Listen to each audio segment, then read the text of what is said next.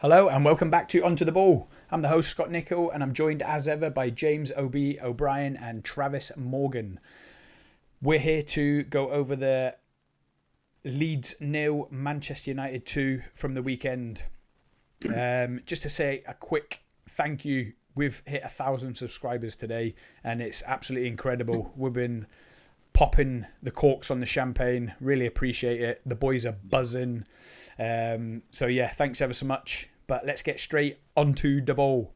Travis, Sunday, Manchester United away to Leeds. After the result at OT, where Leeds should have won, they went 2 0 up. I seen the Man United lineup and I started writing my script.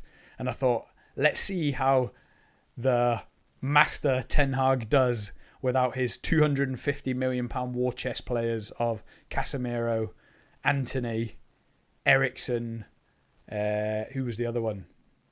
There was th- four of them not playing. But anyway, Maguire was yeah. back in, and Luke Shaw was centre back with him. I thought if they can go 2 0 up at OT, they're going to wipe the floor with Man Manu here. But by the end of the game, I put my, my script in the bin. I just had to applaud Man United, Ten Hag, and Marcus Rashford. Of course, the guy is just a goal machine.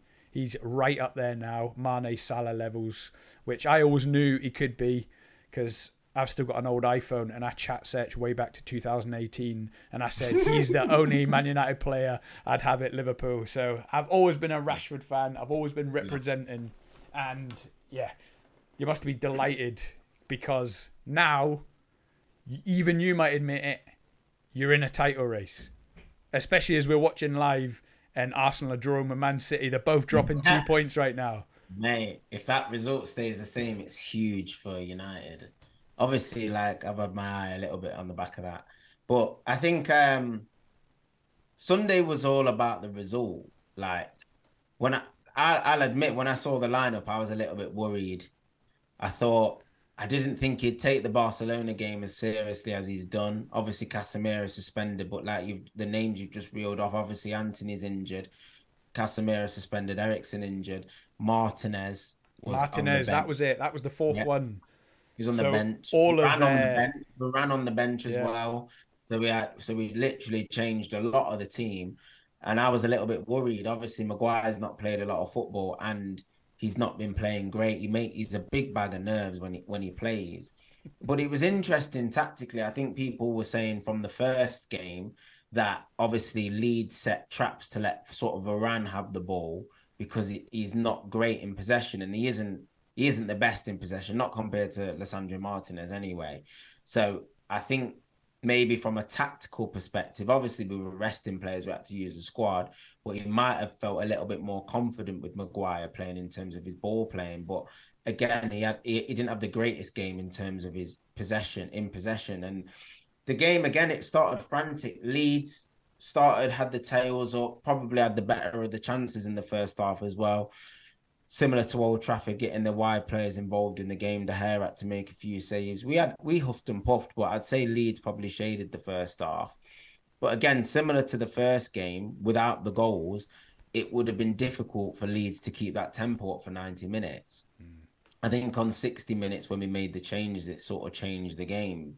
Um, obviously, with Leeds tiring and Garnacho's pace coming on on the wing, that's made predominantly what caused them problems and Weghorst, he hasn't been great in terms of his goal scoring prowess, but in terms of his pressing, I think him sort of sitting in that number 10 role is what sort of instigated us being able to win the ball back higher up the pitch.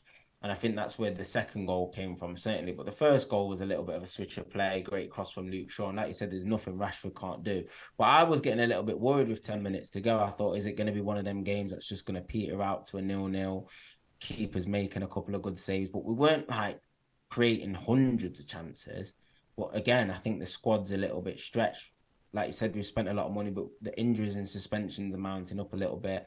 The games are coming thick and fast. So it, again, the result just superseded everything, and I, I was delighted to get the three points. Yeah, Leeds gave a really good account of themselves. Um, yeah. They're really making the most of this no manager bounce but um, mm. I think I walked the dog at halftime, and I knew. I thought it's a tight game, like you say. Maybe Leeds shaded the first half, but I thought I can just visualize it now. It's going to be like that Wolves game. Was it over Christmas? and yeah. Rashford scored in something like the eighty something something. Yeah. Oh, it was when he, he was dropped, wasn't he? Because he turned yeah, up late, and I thought I could just picture it. And I when I do that, I don't know why I don't put a bet on. Uh, Ob, did you watch the Leeds Man United game? I was I was running a line in my, my kids' football game, um, my oldest boy's football game, but I did see the extended highlights, and for, for for me, it sounds like Trav's got it pretty much bang on. It looked like United were coming into the game as the game wore on. I think it's very telling that there's a fitness difference from what we've seen previously United teams, and it's something that's being not talked about enough is the level of fitness that uh, Ten Hag's got the team to. I think he's unleashed what I've always known as a great player in Rashford. I think he took a lot of unnecessary stick off a large part of the United support, especially when he was he was doing some amazing things around like uh, kids kids dinners at school and all that sort of thing. And he took a lot of unnecessary stick, but he was doing things for the right reasons. He's um he's a well balanced individual, and he's clearly got his, his his mind on football again now, and he's really showing a, a different side to what is what has always been a talent, you know, and he's um, he's actually delivering in a team that's set up to to, to basically showcase his skills. Um, probably more than it ever has been in the past. He's a star man. He looks like he's a star man. He's acting like he's a star man, and that's that can only be a positive thing for for Man United. Trav, you're the man with the inside knowledge what on earth is Ten Hag doing if he's going to go stronger against Barcelona than he would in the league? Surely he can see the opportunity here. I, I mean, obviously we're not fans of the Europa League, but for me, I'd just put it straight in the bin. I'd be playing all the Maguires and Wan-Bissaka and anyone else. Like, can you believe what he's doing? I think the mentality he's got is that every game he wants to win. Like, I don't. I understand. Yeah, at some stage we might have to put more of our eggs in one basket than another, but like with the cup final around the corner and so close after the two legs, I don't think we can afford to go into that cup final without any momentum. I think beating Leeds was important. We've got Leicester this Sunday. We've got the two the the, the two Barcelona games sandwiched around that Leicester game. And straight after the second leg, we go straight into the cup final. So I think all of a sudden if you go into that cup final having dropped points against Leicester and then going out against Barcelona, the feel good factor and the morale slightly lower than if if you sort of win that game and you beat the Leicester game. So we've got an important period of games coming up, starting against Leicester on Sunday. I think we have to sort of take victory, and even if we finish the second leg strongly and we go out narrowly or whatever, or whatever happens, because Barca are flying the top of the league, that is not going to be an easy game for us. Um, obviously, you think they'll go for it? Yeah, I do. I think Barcelona will go for it. Yeah, for sure. I think um, they're top of their league, flying. They'll want to win the Europa League.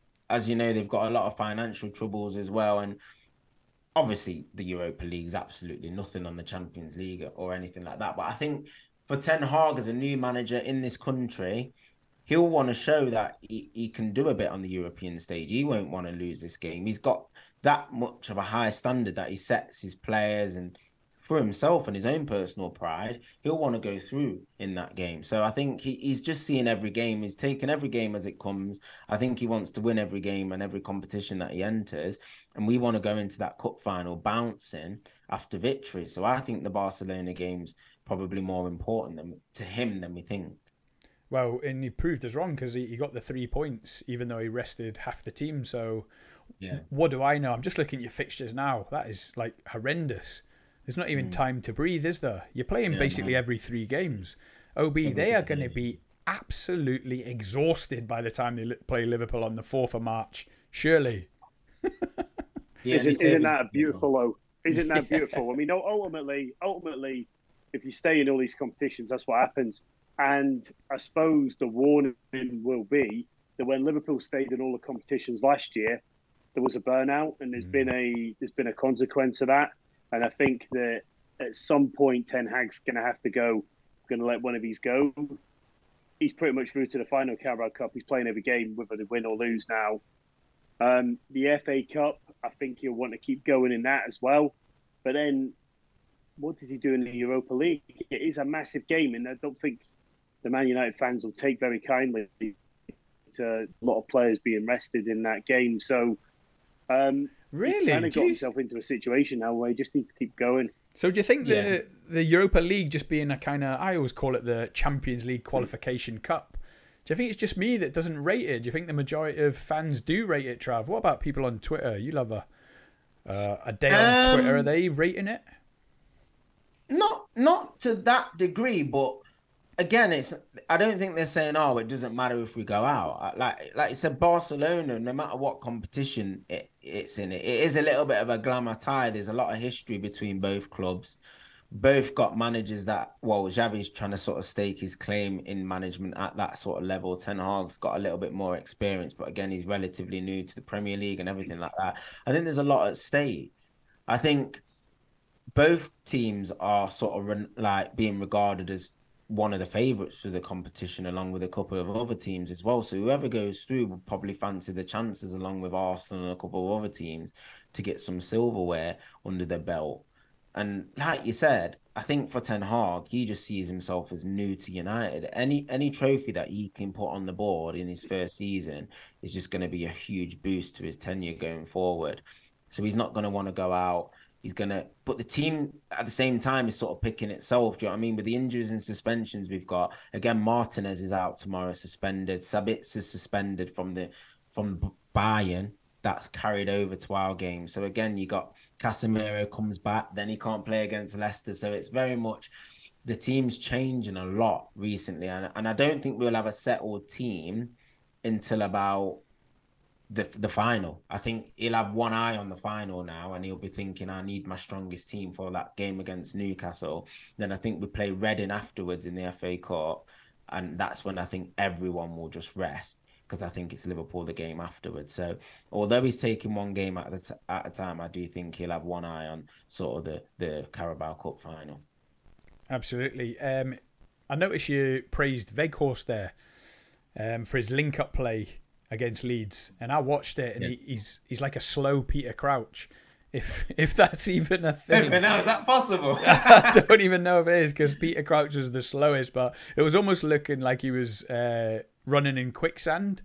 Yeah. I mean, look, how how's Weghorst been received for the rest of the Man United fan, ba- fan base that you know of? Um, and off the back of that, what's the latest Twitter musings in regards to Osimhen and Harry Kane? Yeah, I think it's been very split on Weghorst. Like, I, I don't think you can question his attitude, what what people think he gives to the sides in terms of effort, just in terms of all those basic minimum requirements for a, a top player: attitude, will to win, desire, pressing, everything from a defensive standpoint. He's been good, but what he's in the team for is is to score goals. You know what I mean, and be a threat. And I don't think he's been that um, that player that everybody sort of expected for his size. The, the one thing I would say in his defense, not in terms of the way he's played, but I think we didn't really envisage him probably starting as many games as he started. I thought, I think people thought Martial would sort of be back now. He'd be coming on trying to impact games, coming on if we need a goal, throw a few crosses into the box, and that be that sort of player.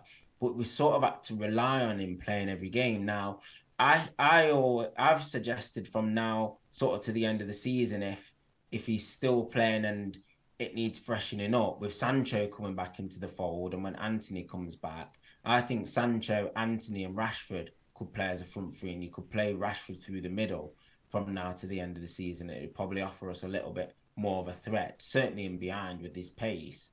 Um, I think you could do that in certain games, but we've just not had the fitness of everybody there in order to do that. Um, there's not really been much movement in terms of the Osimhen and Kane thing. I think it's quieting down a little bit.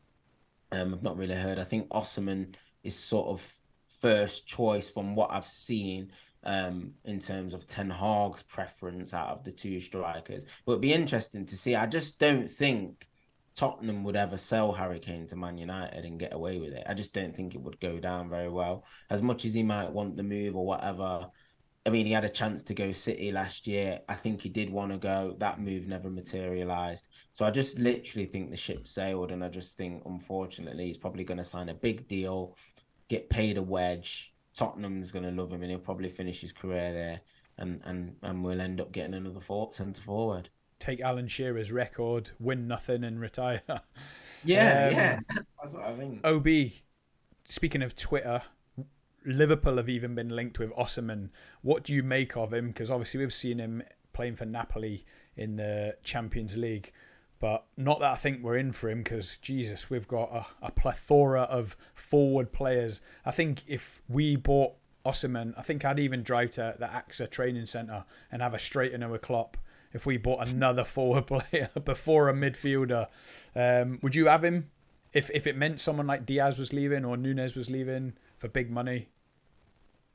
Um, he's, he's a very, very good striker, uh, great player, obviously a natural goal scorer. Um, we won't we won't be buying him. I can absolutely. I'm, I'm sure. I can assure you of that. We don't need him. Um, what we need is we need midfielders. I do rate the guy. He's a good striker. Um, personally, I think Kane would be a better option for Man United, and I've said that before. And I think he's probably the right player come in and give them two or three years to really push the club on. Um, it'd be interesting to see how Osimhen um, adapted to the Premier League, and that would be the key, and that would be the doubt. Um, I'm not saying he couldn't. What I'm saying is it's the unknown. Whereas we know Harry Kane's got the ability to do it week in, week out in this league.